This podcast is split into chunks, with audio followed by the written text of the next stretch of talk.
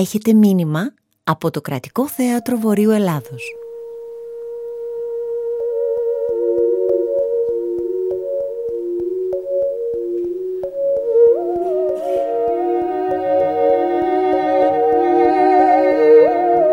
Μύθι στο διάστημα. Μια φορά και έναν καιρό, αρχή των πάντων ήταν το χάος, η γέα και ο έρεος. Από το χάος γεννήθηκαν το έρευος και η νύχτα. Από τη γέα γεννήθηκε ο ουρανός και από τον έρωτα γεννιούνται τα πάντα. Όταν ενώθηκαν το έρευος και η νύχτα, δημιουργήθηκε η μέρα και έλαμψε ο ήλιος. Ο ήλιος φώτιζε χάρη στο Θεό Απόλλωνα. Ο Απόλλων οδηγούσε ένα ολόχρυσο άρμα από την Ανατολή ως τη Δύση. Το άρμα έσερναν δύο δυνατά άλογα και πάνω του έλαμπε ο ήλιος και την επνοή σε ολόκληρη τη φύση.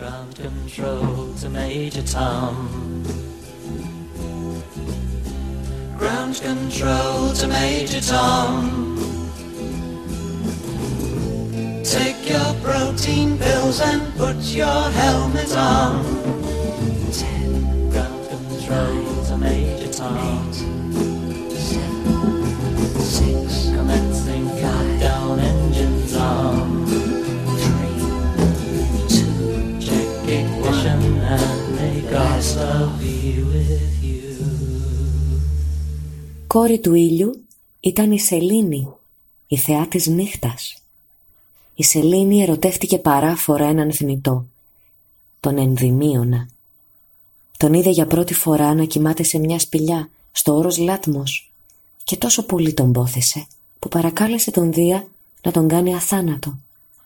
Ο Δίας δέχτηκε, με τον όρο όμως ο νέος να μην ξυπνάει ποτέ. Θα ζει για πάντα, αλλά με τα μάτια κλειστά, βυθισμένος σε νύχτα. Έτσι σμίξανε ο Ενδυμίωνας και η Σελήνη και κάνανε πενήντα παιδιά. Και σε κάθε γέμισμα σελήνης εκείνη στέκεται απέναντι από τον ήλιο, λάμπει από έρωτα και μας χαρίζει την Πανσέλινο.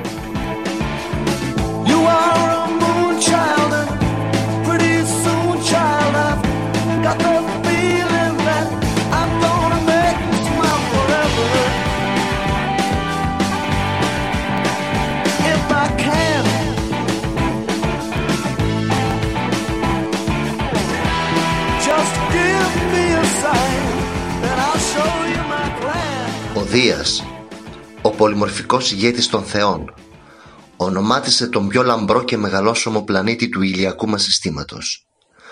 Γύρω του χορεύουν τέσσερα φεγγάρια δορυφόροι.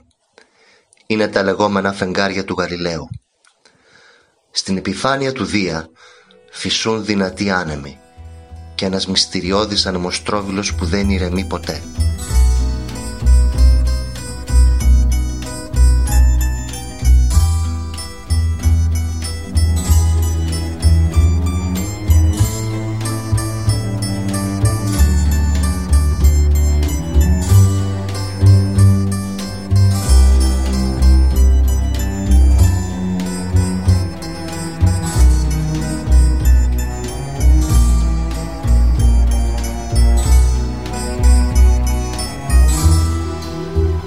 Η Αφροδίτη γεννήθηκε από τον αφρό της θάλασσας. Ήταν προστάτης της ομορφιάς και της ισορροπίας των αισθήσεων. Έδωσε το όνομά της σε έναν πολύ γοητευτικό πλανήτη, ιδιαίτερα φωτεινό. Εμφανίζεται λίγο μετά τη δύση του ήλιου ή πριν την ανατολή του. Έτσι, το απόγευμα λέγεται Αποσπερίτης και το χάραμα Αυγερινός.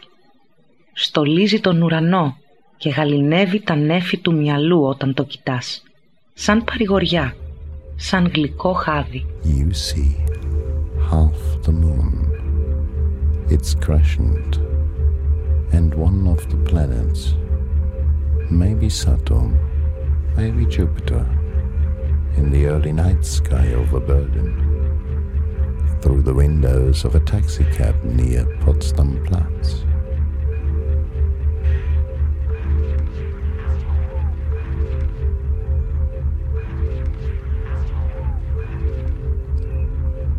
You think beautiful. This is not beauty. Maybe not. Maybe. This is the rest of it. Maybe not. Maybe. The rest of beauty. Maybe not. Maybe. What remains of beauty? Maybe not. Maybe. What is visible? Certainly. Uncertain.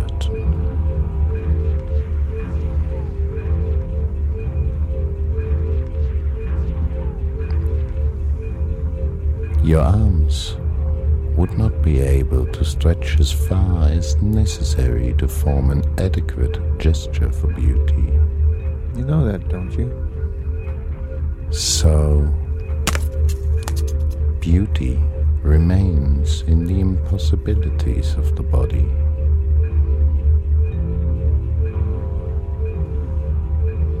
Ο Θεός Άρης συμβόλιζε το θυμό, τη σύγκρουση και τη φιλοδοξία του ανθρώπου.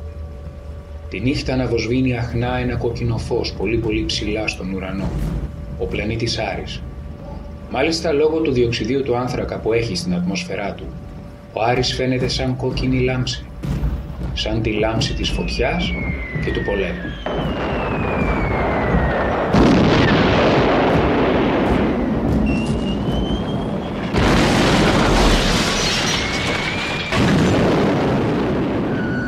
Ο Κρόνος, ο πατέρας του Δία, απέκτησε δώδεκα παιδιά με τη Ρέα. Κατάπιε όλα τα νεογέννητα για να μην του πάρουν το θρόνο. Ο Κρόνος, ο πατέρας που έτρωγε τα παιδιά του, νικήθηκε από το μικρότερο γιο του, το Δία, όταν αντί για αυτόν η Ρέα φάσκωσε μια πέτρα και τάισε τον άντρα της. Έτσι το αγόρι μεγάλωσε, πήρε εκδίκηση δολοφονώντας τον πατέρα του και ελευθέρωσε όλα του τα αδέρφια. Έτσι στέφηκε ο ίδιος βασιλιάς. Ο πλανήτης Κρόνος έχει ένα δαχτυλίδι γύρω του, φτιαγμένο από μικρά και μεγάλα παγωμένα βράχια που αιωρούνται, σαν να τον περιτριγυρίζουν για πάντα οι ψυχές των παιδιών που θέλησε να αφανίσει.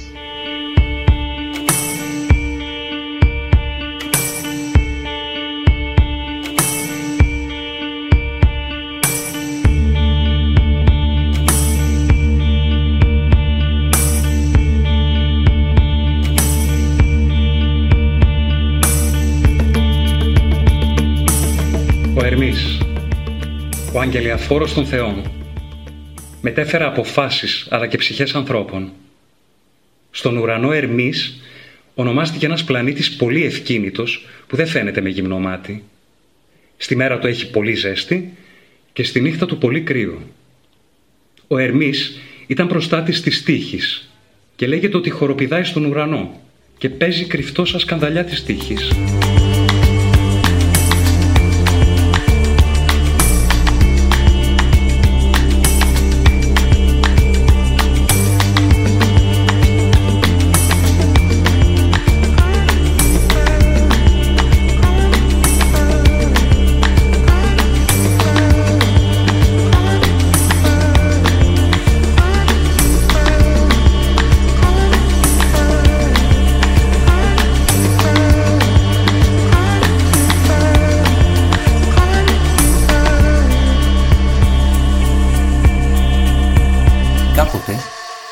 Ένας δεινός κυνηγός, ο Αρκάδας.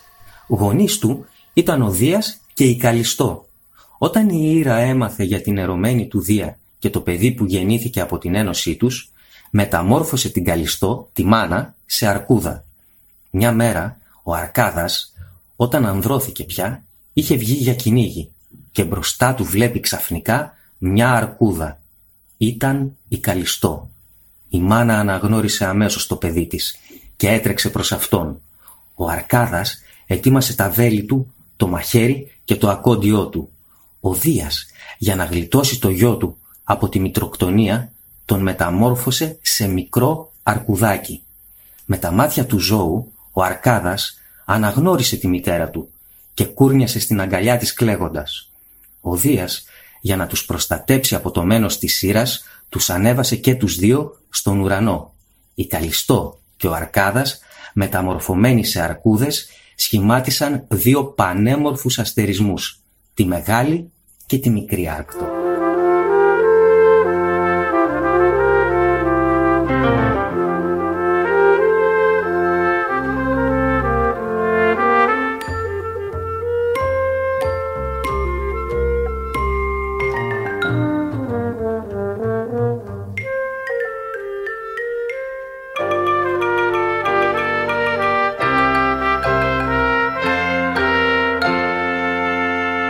Κάποτε στην Αιθιοπία βασίλευε ο Κηφέας.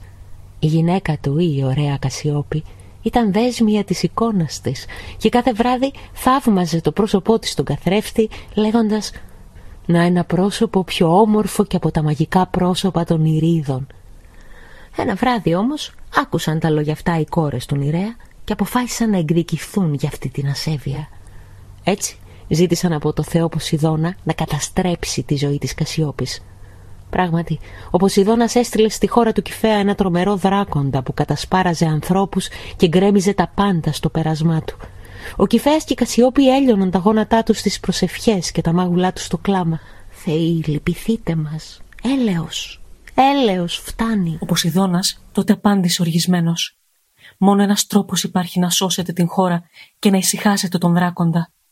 Να θυσιάσετε την κόρη σας την Ανδρομέδα. Μια κραυγή αντίχησε στα πέρατα του κόσμου. Η Κασιόπη, η αυτάρεσκη βασίλισσα, έσκησε με τα νύχια της το πρόσωπό της. Η κόρη της, το φως της, η ζωή της, η πανέμορφη Ανδρομέδα. Όσο κι αν σφάδαξε η μάνα, οι οικεσίες της να πάρει αυτή τη θέση της κόρης της δεν εισακούστηκαν. Ο Κηφέας έδεσε την Ανδρομέδα σε έναν βράχο και την πρόσφερε στον δράκοντα και στους θεούς. Ο μύθος λέει ότι ο Κηφέας, η Κασιόπη και η Ανδρομέδα ανέβηκαν στον ουρανό σχηματίζοντας λαμπρούς αστερισμούς για να θυμίζουν πάντα στον άνθρωπο τι θα πει Ήβρις. Άιντε κι μακριά, μακριά στην Ανδρομέδα, άιντε πίνουν νοσί.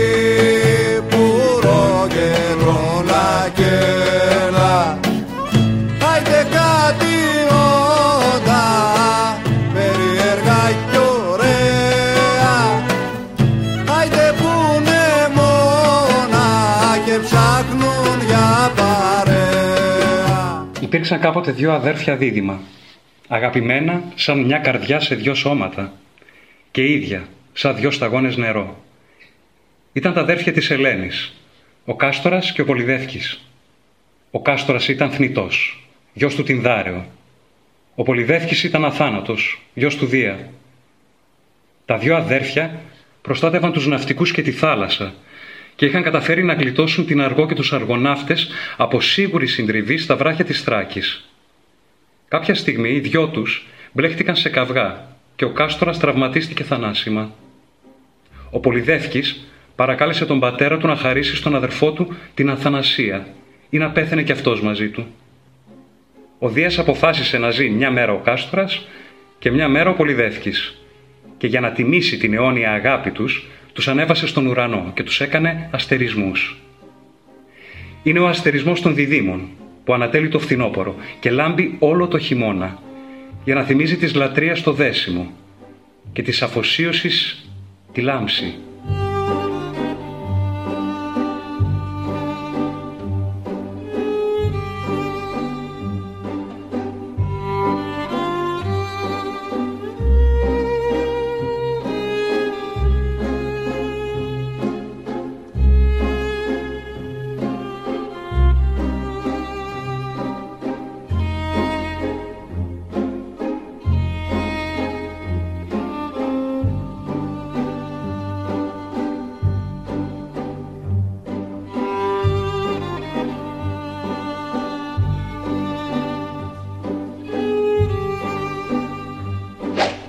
Ο Ορίωνας ήταν ένας αγινευτικός νέος και έξοχος κυνηγός που ακολουθούσε την πανίσχυρη και ατίθαση θεά Άρτεμι στα δάση. Καφιόταν ότι κανένα ζώο στη γη δεν θα ξέφευγε από τα βέλη του και ακούγοντάς τον ο Απόλλωνας αποφάσισε να τιμωρήσει τη ματαιοδοξία του. Βλέποντας την αδερφή του την Άρτεμι να ερωτεύεται τον Ορίωνα, έστειλε αμέσως έναν τερατώδη σκορπιό για να τον σκοτώσει, προτού η Άρτεμις τον προστατέψει με τη θεϊκή της δύναμη. Ο Ορίωνας όμως ήταν ήδη θωρακισμένος με την αγάπη της δυναμικής θεάς και με τη δική του γενναιότητα. Όσο κι αν προσπαθούσε ο Σκορπιός να τον μαγκώσει, εκείνος τον απέφευγε και πάλευε μαζί του εισάξια. Η μάχη συνεχιζόταν για μέρες, μήνες, χρόνια, χωρίς νικητή και νικημένο. Το κεντρί δεν δηλητηρίαζε τον Ορίωνα και τα βέλη δεν πλήγωναν τον Σκορπιό. οι θεοί τους χώρισαν και τους εξαήλωσαν σε αστέρια στο διάστημα. Είναι ο αστερισμός του Σκορπιού που λάμπει το καλοκαίρι και μόνο όταν αυτός δει ανατέλει ο αστερισμός του Ορίωνα και λάμπει το χειμώνα. Έτσι οι δυο τους ησύχασαν. Έπαψε η αιώνια πάλι. Η Άρτεμις συνέχισε αένα να προστατεύει τα δάση, να καλπάζει και να ισορροπεί την άγρια φύση με όλη της τη δύναμη.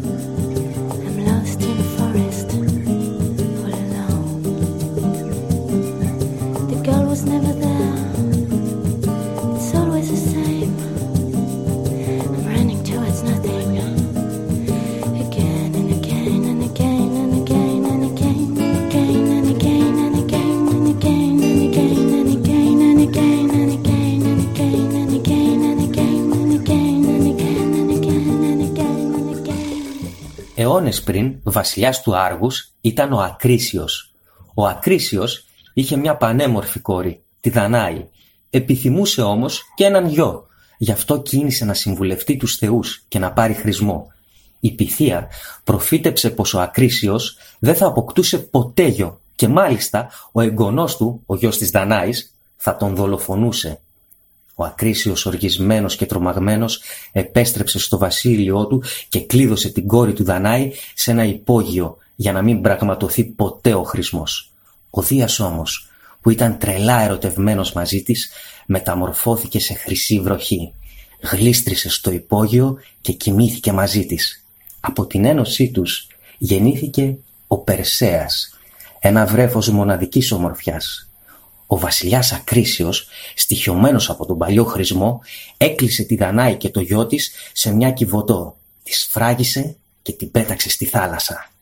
Το κυβώτιο έπλεε καιρό, ώσπου μπλέχτηκε στα δίχτυα ενός ψαρά στη Σέριφο και αμέσως παραδόθηκε στο βασιλιά Πολυδέκτη. Ο βασιλιάς μαγεύτηκε από τη γοητεία της Δανάης και θέλησε να την παντρευτεί. Όσο κι αν αρνιόταν η Δανάη, εκείνος συνέχιζε να τη διεκδικεί. Ο Περσέας όμως, που είχε γίνει ένας θαραλέος νέος, υπερασπίστηκε την άρνηση της μητέρας του και δέχτηκε να δοκιμαστεί για να την απαλλάξει από την επιμονή του βασιλιά. Έτσι ο Ακρίσιος του ανέθεσε να φέρει το κεφάλι της γοργόνας Μέδουσας και μόνο τότε θα τους ελευθέρωνε. Η Μέδουσα ήταν ένα τερατώδες πλάσμα με φίδια για μαλλιά και βλέμμα πάγου. Όποιος τολμούσε να την κοιτάξει κατάματα, πέτρωνε για πάντα. Οι θεοί όμως είχαν δώσει πολύτιμα δώρα στον Περσέα. Με τα σανδάλια του Ερμή πέταξε ως το βράχο όπου ζούσε η Μέδουσα με τις δύο αθάνατες αδερφές της.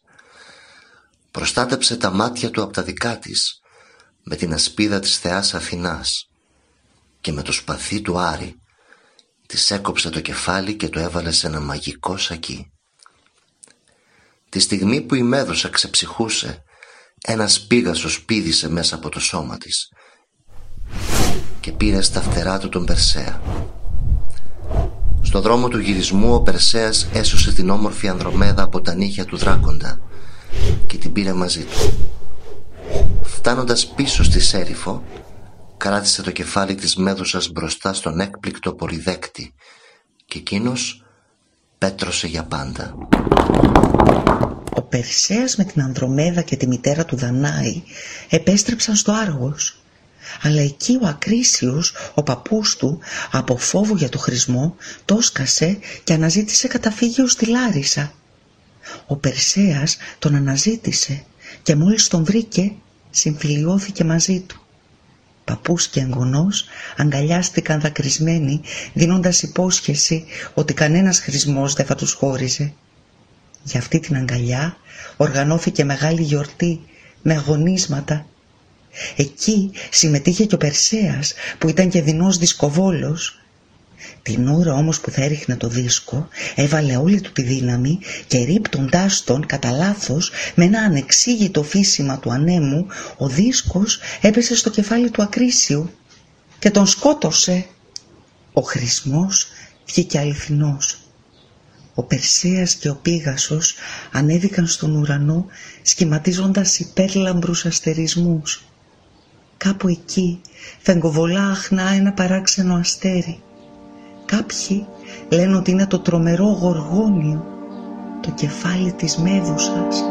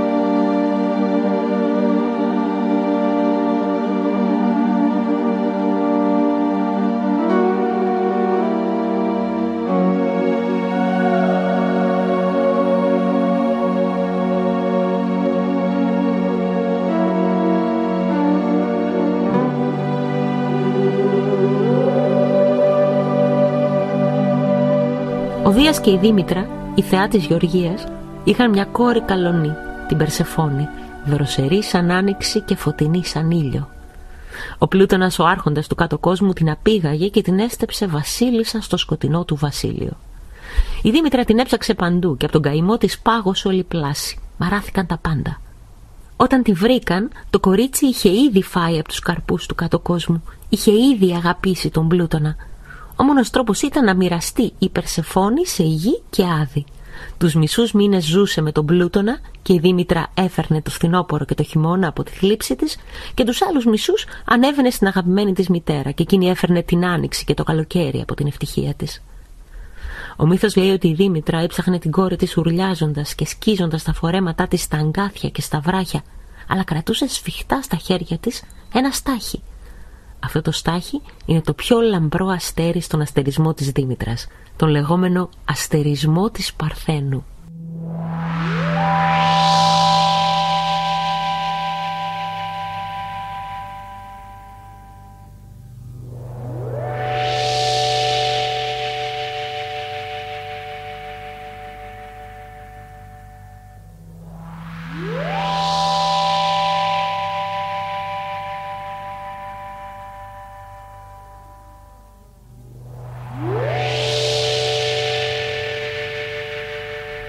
Ο δάσκαλος όλων των μυθικών ηρώων ήταν ο Κένταβρος Χήρωνας, γιος του Κρόνου και αθάνατος. Από τη μέση και πάνω άνθρωπος, σοφός και δεινός τοξοβόλος. Από τη μέση και κάτω άλογο, γρήγορος και έξυπνος σε όλα τα εμπόδια. Δίπλα του μαθήτευσαν ο Ιάσονας, ο Κάστορας, ο Πολυδεύκης, ο Θησέας, ο Ηρακλής, ο Αχιλλέας, ο Ασκληπιός και πολλοί άλλοι. Μια μέρα όμως ο Ηρακλής, στην προσπάθειά του να σκοτώσει τον ερημάνθιο κάπρο, κατά λάθος πλήγωσε τον δάσκαλό του Χήρωνα με τα δηλητηριασμένα του βέλη. Η πόνη ήταν φρικτή, αλλά δεν ξεψυχούσε ο αθάνατος Χήρωνας.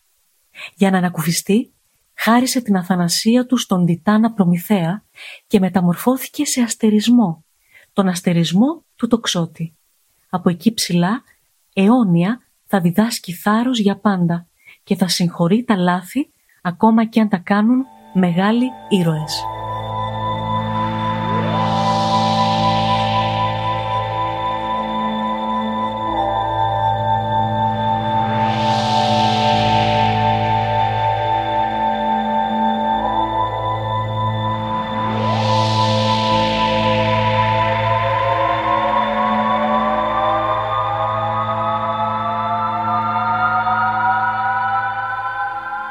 Η Αλκμήνη έζησε πριν από πολλούς αιώνες και ήταν μια εκθαμβωτική καλονή, σε πνεύμα και σε όψη.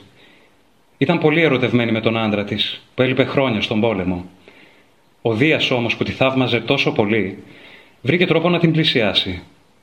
Μια νύχτα πήρε τη μορφή του άντρα της και την επισκέφθηκε τάχα θριαμβευτής πολέμου. Μάλιστα, τριπλασίασε τη διάρκεια εκείνης της νύχτας και γιόρτασαν μαζί την υποτιθέμενη νίκη. Από την ένωσή τους γεννήθηκε ο Ηρακλής. Ο Δίας, μόλις γέννησε η Αλκμήνη, πήρε το βρέφος και το έβαλε στο στήθος της Ήρας, ενώ αυτή κοιμόταν, για να θυλάσει ο Ηρακλής γάλα θεϊκό. Η Ήρα ξύπνησε και για μια στιγμή γλυκάθηκε από το τρυφερό βίζαγμα. και αγκάλιασε το μωρό μητρικά. Αμέσως όμως κατάλαβε ότι το μωρό ήταν γέννημα απιστίας του Δία. Έτσι αγρίεψε και το πέταξε μακριά της. Τότε τινάχτηκε από το μαστό της γάλα και σκόρπισε στον ουρανό. Αυτό το γάλα λένε ότι σχημάτισε το γαλαξία μας. Our galaxy itself contains a hundred billion stars. It's a hundred thousand light years side to side. It bulges in the middle, sixteen thousand light years thick, but out by us it's just three thousand light years wide. We're thirty thousand light years from galactic central point. We go around every two hundred million years, and our galaxy is only one of millions of billions in this amazing and expanding universe. Η Ήρα δεν θα ησύχαζε αν δεν εκδικιόταν του Δία που πρόδιδε την αγάπη της. Μια μέρα έστειλε στην κούνια του μικρού Ηρακλή δύο μεγάλα φίδια για να τον κατασπαράξουν. Ο Ηρακλής όμως άρπαξε τα φίδια και τα έπνιξε με τα μικρά χεράκια του. Καθώς πάλευε με τα φίδια, όρμησαν στην κάμαρα η μητέρα του Αλκμήνη μαζί με τον μάντη τη Ρεσία. Η μάνα ούρλιαξε και έτρεξε να τον σώσει. Ο μάντης τη συγκράτησε. Αυτό το παιδί θα σώσει ανθρώπους και τα κατορθώματά του θα μείνουν ζωντανά για πάντα, προφήτεψε. Έτσι και έγινε. Ο Ηρακλής δοξάστηκε από θνητούς και αθανάτους και ο πατέρας του, ο Δίας, τον ανέβασε στον ουρανό και τον μεταμόρφωσε στον αστερισμό για να λάμπει αιώνια η δύναμη των χεριών και της καρδιάς του. Η λεονδή που φορούσε ο Ηρακλής στη ζωή του και στον ουρανό ήταν το δέρμα ενός φοβερού λιονταριού που αμόλυσε η Ήρα στα δάση της Νεμαίας για να τον κατασπαράξει. Το λιοντάρι αυτό διέλυε τα πάντα και ο βασιλιάς Ευριστέας ζήτησε από τον Ηρακλή να το θανατώσει. Ο Ηρακλής πάλεψε με το λιοντάρι με γυμνά χέρια και το έπνιξε. Με αυτό ο ήρωας επιτέλεσε τον πρώτο άθλο του. Φόρεσε τη λεοντή του και έγινε άτρωτος. Το λιοντάρι της Νεμαίας ξαπλωμένο διαγράφεται στον ουρανό ως αστερισμός, ο λεγόμενος αστερισμός του Λέοντα, και δεσπόζει στο στερέωμα.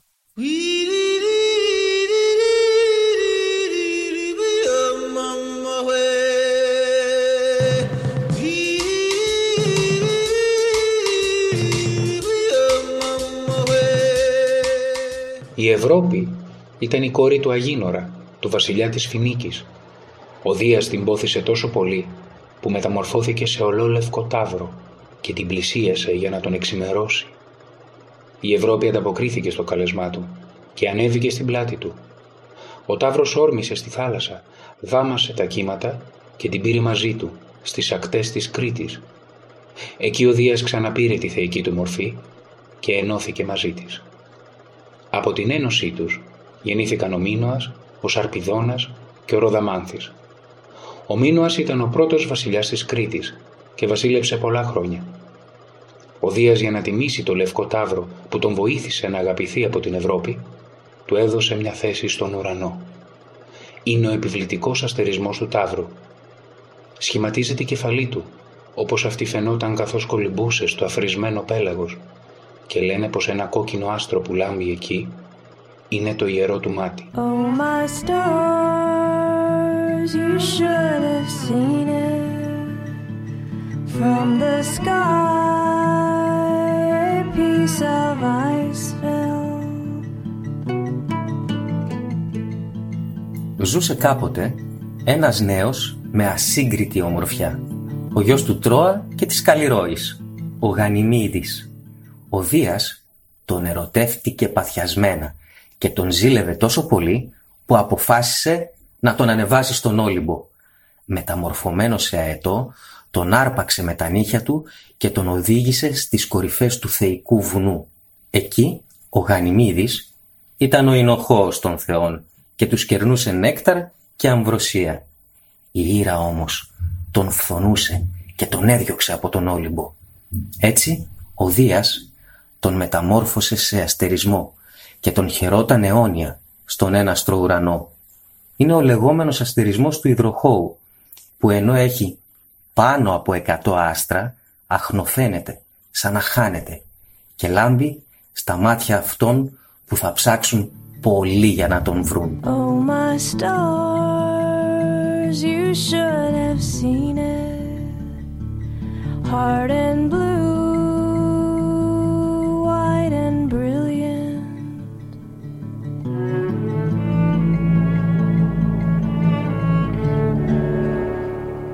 Οι θεοί του Ολύμπου στη μάχη τους με τους γίγαντες εγκατέλειψαν τον Όλυμπο και κατέφυγαν στην Αίγυπτο. Ο Πάνας, για να σωθεί από τον τυφώνα, το τέρας με τα εκατό κεφάλια, μεταμορφώθηκε σε τράγο και βούτυξε στον ποταμό του Νείλου.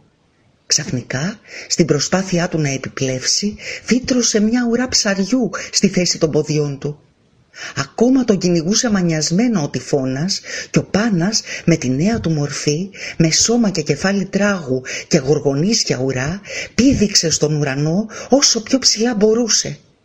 Έτσι σώθηκε από το τέρας και παρέμεινε στο διάστημα ως αστερισμός του εγώκερο.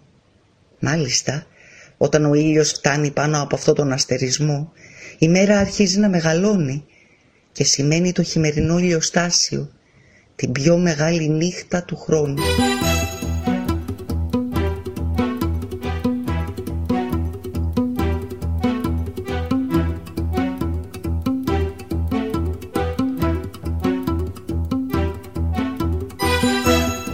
Ο Φρίξος και η Έλλη ήταν παιδιά του βασιλιά του Ορχομενού Αθάμαντα και της Νεφέλης. Η δεύτερη γυναίκα του όμως, η Ινώ, μισούσε τα παιδιά του και τον έπεισε να θυσιάσει τον Φρίξο για το καλό της χώρας. Η Νεφέλη, η μάνα του, έστειλε τη στιγμή της θυσίας ένα χρυσόμαλο υπτάμενο κρυάρι με την Έλλη στη ράχη του και εκεί ανέβασε και τον Φρίξο, σώζοντάς τον. Η Έλλη όμως ζαλίστηκε στο ταξίδι, έχασε την ισορροπία της και έπεσε στα νερά της θάλασσας, αυτής της θάλασσας που αργότερα ονομάστηκε Ελής Ποντός. Ο Φρίξος, όταν έφτασε στην Κολχίδα, θυσίασε το κρυάρι και χάρισε τη χρυσή προβιά στον βασιλιά Αιήτη. Είναι το λεγόμενο χρυσόμαλο δέρας, που έκλεψε ο Ιάσον με τη βοήθεια της Μύδειας. Αυτό με τις μαγικές δυνάμεις, που ένας δράκοντας το φύλαγε και τελικά προσφέρθηκε δώρο στους θεούς. Έτσι ανέβηκε εκεί που του άξιζε, στο λαμπρό ουρανό, και γεννήθηκε ξανά το χρυσόμαλο υπτάμενο κρυάρι ως αστερισμός του κρυού.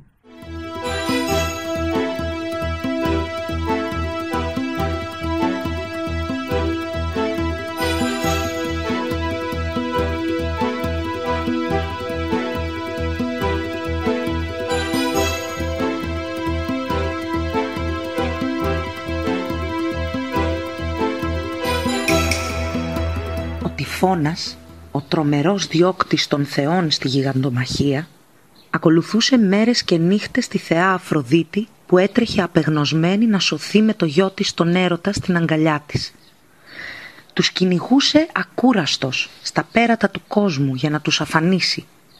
Η μάνα θεά, η θρυλική Αφροδίτη, έσφιξε το γιο της στο στήθος της και βούτυξε στα νερά του ποταμού Εφράτη.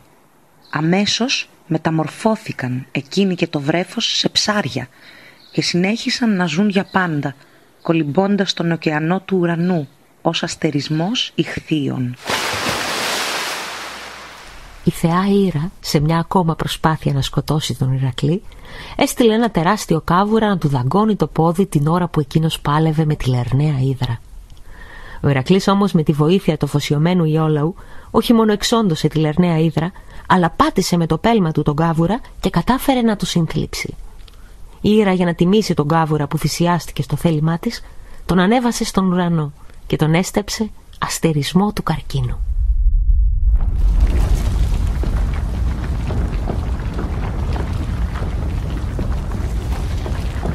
Όταν οι θεοί νίκησαν τους γίγαντες και ανέλαβαν τον κόσμο, ο Δίας θέλησε να κυβερνήσει δίκαια και όρισε τη θεά Θέμιδα προστάτηδα της δικαιοσύνης, χαρίζοντάς της μία ζυγαριά. Η θεά Θέμης ήταν αμήλικτη και χειριζόταν τη ζυγαριά της με την εσωτερική της δύναμη, αφού ήταν τυφλή, ώστε να βλέπει καθαρότερα το δίκαιο των ανθρώπων. Η ζυγαριά της Θέμιδας μάλιστα ανέβηκε στον ουρανό και φωτίζει κάθε αδικία εξαλείφοντάς την, ως αστερισμός του ζυγού.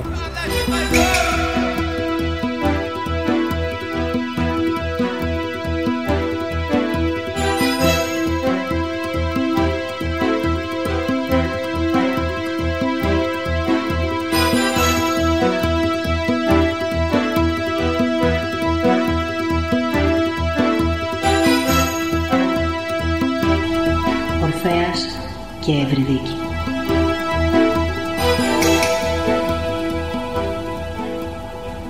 Ο Ορφέας, γιος μιας από τις Μούσες, ο φημισμένος ποιητής και μουσικός, παντρεύτηκε μια γυναίκα που λεγόταν Ευρυδίκη. Ο γάμος δεν του έφερε ευτυχία, γιατί η νύφη, ενώ περπατούσε στην παχιά χλόη με δύο φίλες της, πάτησε ένα φαρμακερό φίδι που τη δάγκωσε στον αστράγαλο. Έπεσε στο χώμα και καμιά τέχνη γιατρού δεν μπόρεσε να σώσει τη ζωή της. Οι φίλες της Ιδριάδες τη θρήνησαν και γέμισαν τα βουνά με το κλάμα τους. Και αυτός ο Ορφέας, μονάχος στην ακρογιαλιά από την αυγή ως τη δύση, θρηνούσε τη γυναίκα του με τη λυπητερή μουσική της λύρας του. Ακόμη τόλμησε να κατεβεί στον κάτω κόσμο, όπου οι άειλες ψυχές πηγαινοέρχονται αθόρυβα στο απέσιο βασίλειο της Περσεφόνης. Στον ήχο της μουσικής της λύρας του, οι σκιές μαζεύτηκαν γύρω του σαν τα σμήνη των πουλιών, που το πέσιμο της νύχτας ή μια ξαφνική χειμωνιάτικη βροχή τα φέρνει από τα βουνά να κουρνιάσουν στο φύλλωμα των δέντρων. Ήταν μητέρες και πατέρες, οι ψυχές των μεγάλων ηρώων, παιδιά και ανήπαντρα κορίτσια, νέοι που πέθαναν νωρίς και κάηκαν μπροστά στα μάτια των γονιών τους. Όλοι αυτοί ήταν γλισμένοι από τις σκοτεινές και λασπερές όχτες των αργοκίνητων ποταμιών του Άδη με τις απέσιες καλαμιές από το ποτάμι Κοκκητός και το ποτάμι Στίγα που διπλώνει τις σκιές με τους εννιά κύκλους του. Όχι μονάχα αυτές οι ψυχές, αλλά και η φυλακή και η θάλαμη των μασάνων των νεκρών ανακουφίζονταν από τη μουσική του Ορφέα. Και οι ερηνίες με τα φίδια περασμένα στα μαλλιά τους κάθονταν ακίνητες και για πρώτη και μοναδική φορά τα μάγουλά τους είχαν βραχεί από δάκρυα. Ο Τάνταλος ξέχασε να βάζει τα χείλια του στο νερό που πάντα του γλιστρούσε. Ο Γήπας στάθηκε πάνω το κορμί του Τιτιού και δεν του έτρωγε πια το σκότι. Η Ρόδα, όπου ο Ιξίωνας βασανιζόταν, έμεινε ακίνητη και ο Σύσυφος κάθισε στο βράχο που είχε καταδικαστεί αιώνια να τον σπρώχνει επάνω. Ο Ορφέας στάθηκε μπροστά στην Περσεφόνη και τον άντρα της, τον τρομερό βασιλιά Πλούτονα. Παίζοντας ακόμη μουσική με τη λύρα του, τους μίλησε έτσι. Δυνάμεις του κάτω κόσμου, σε εσάς που όλοι εμείς οι θρητοί θα έρθουμε στο τέλος, αφήστε με να σας μιλήσω ειλικρινά και να σας πω την αλήθεια. Δεν ήρθα εδώ σαν ληστής ή να σας ενοχλήσω στο βασιλείο σας. Ήρθα για τη γυναίκα μου. Ένα φίδι τη δάγκωσε και πήρε τη ζωή της μακριά, καθώς γινόταν πιο γυναίκα. Προσπάθησα να υποφέρω τον χαμό της, μα δεν μπόρεσα. Η αγάπη είναι τόσο δυνατή για μένα. Στον επάνω κόσμο η αγάπη είναι μια πολύ γνωστή θεά. Αν είναι και εδώ γνωστή, δεν ξέρω. Μα νομίζω πως πρέπει. Και αν η παλιά ιστορία είναι αληθινή, και εσείς ενωθήκατε από αγάπη. Σας συγκετεύω λοιπόν. Στη φοβερή σιωπή του απέραντου βασιλείου σας, δώστε μου πίσω την Ευρυδίκη. Δώστε της πίσω τη ζωή που της πήρατε τόσο γρήγορα. Στο τέλος, όλοι θα έρθουν εδώ. Αυτό είναι το τελευταίο σπίτι μας. Και εσείς βασιλεύετε τον πιο πολύ καιρό στους ανθρώπους. Η Ευρυδίκη και εγώ αργά ή γρήγορα θα ξανάρθουμε σε εσάς. Σας ζητώ σαν δώρο να μ' αφήσετε να τη χαρώ για λίγο. Αν οι μοίρες δεν το επιτρέψουν, τότε έχω αποφασίσει να μην γυρίσω. Και μπορείτε να χαρείτε στον θάνατο και τους δυο μας. Η Περσεφόνη και ο Πλούτονας συγκινήθηκαν από τα λόγια του και τη μουσική του. δεν μπόρεσαν να αρνηθούν στην παράκλησή του και φώναξαν την Ευρυδίκη. Ήταν ανάμεσα στις νεοφερμένες ψυχές και ήρθε κουτσένοντας από το τραύμα στο πόδι.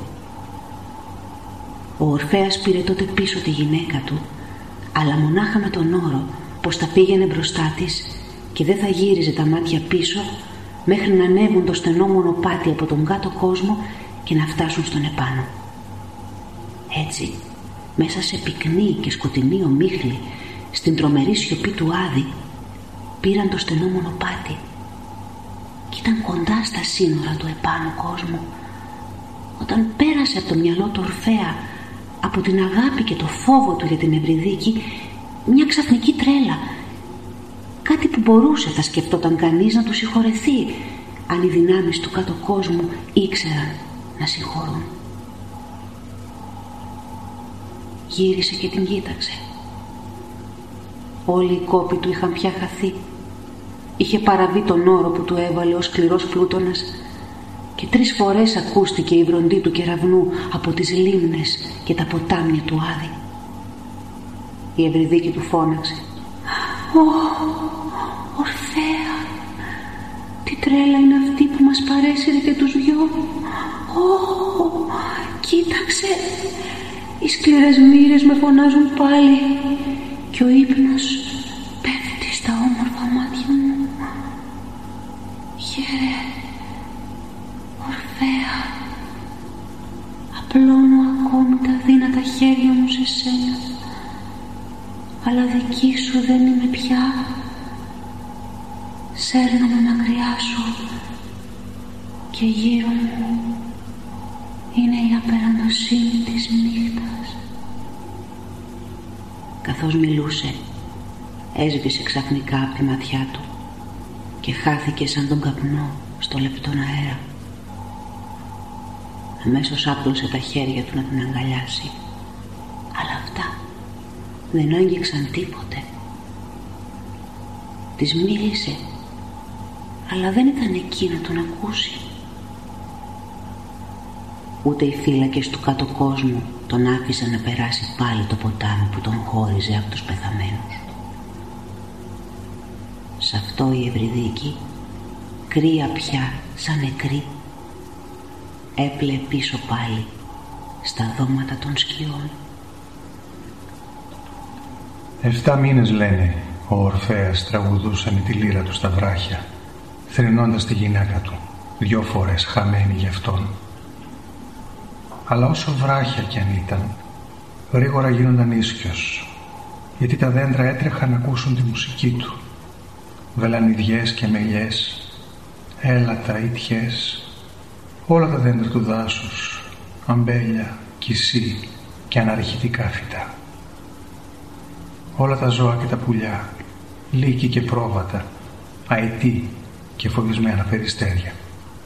Έτσι, ο Ορφέας συνέχισε να τραγουδάει πονεμένος για το χαμό της γυναίκας του, σαν τα ειδώνεις στο παχύ φύλλωμα της ιτιάς για το χαμό των μικρών του, που κάποιος άξεστος αγρότης τα είδε και τα πήρε από τη φωλιά τους πριν μπορέσουν να πετάξουν.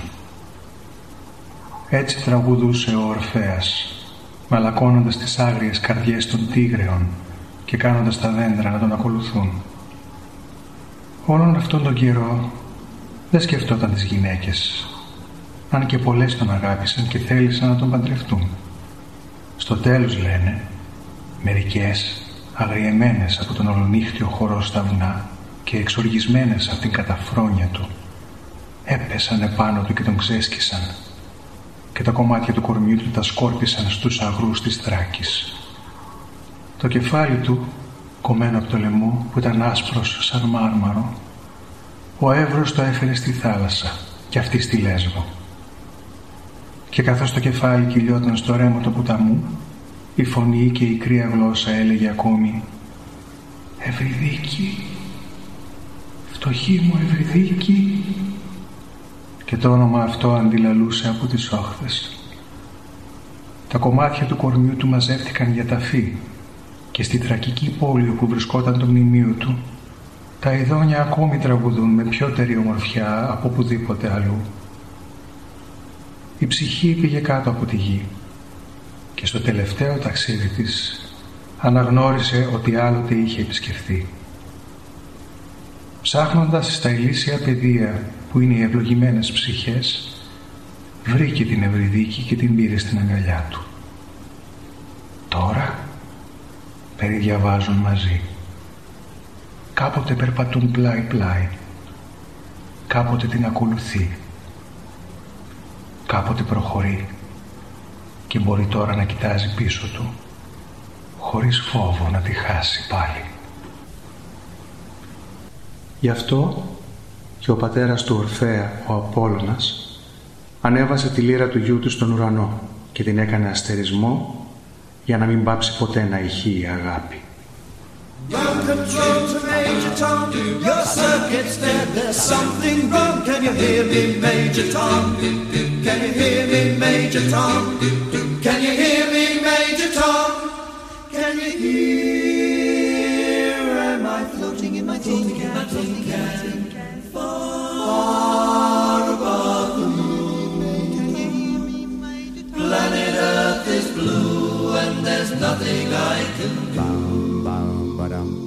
Στο σύμπαν ταξιδεύουν μύθοι, φωτιές, ύλη και μη ύλη, χρώματα και ήχοι ανεξήγητοι.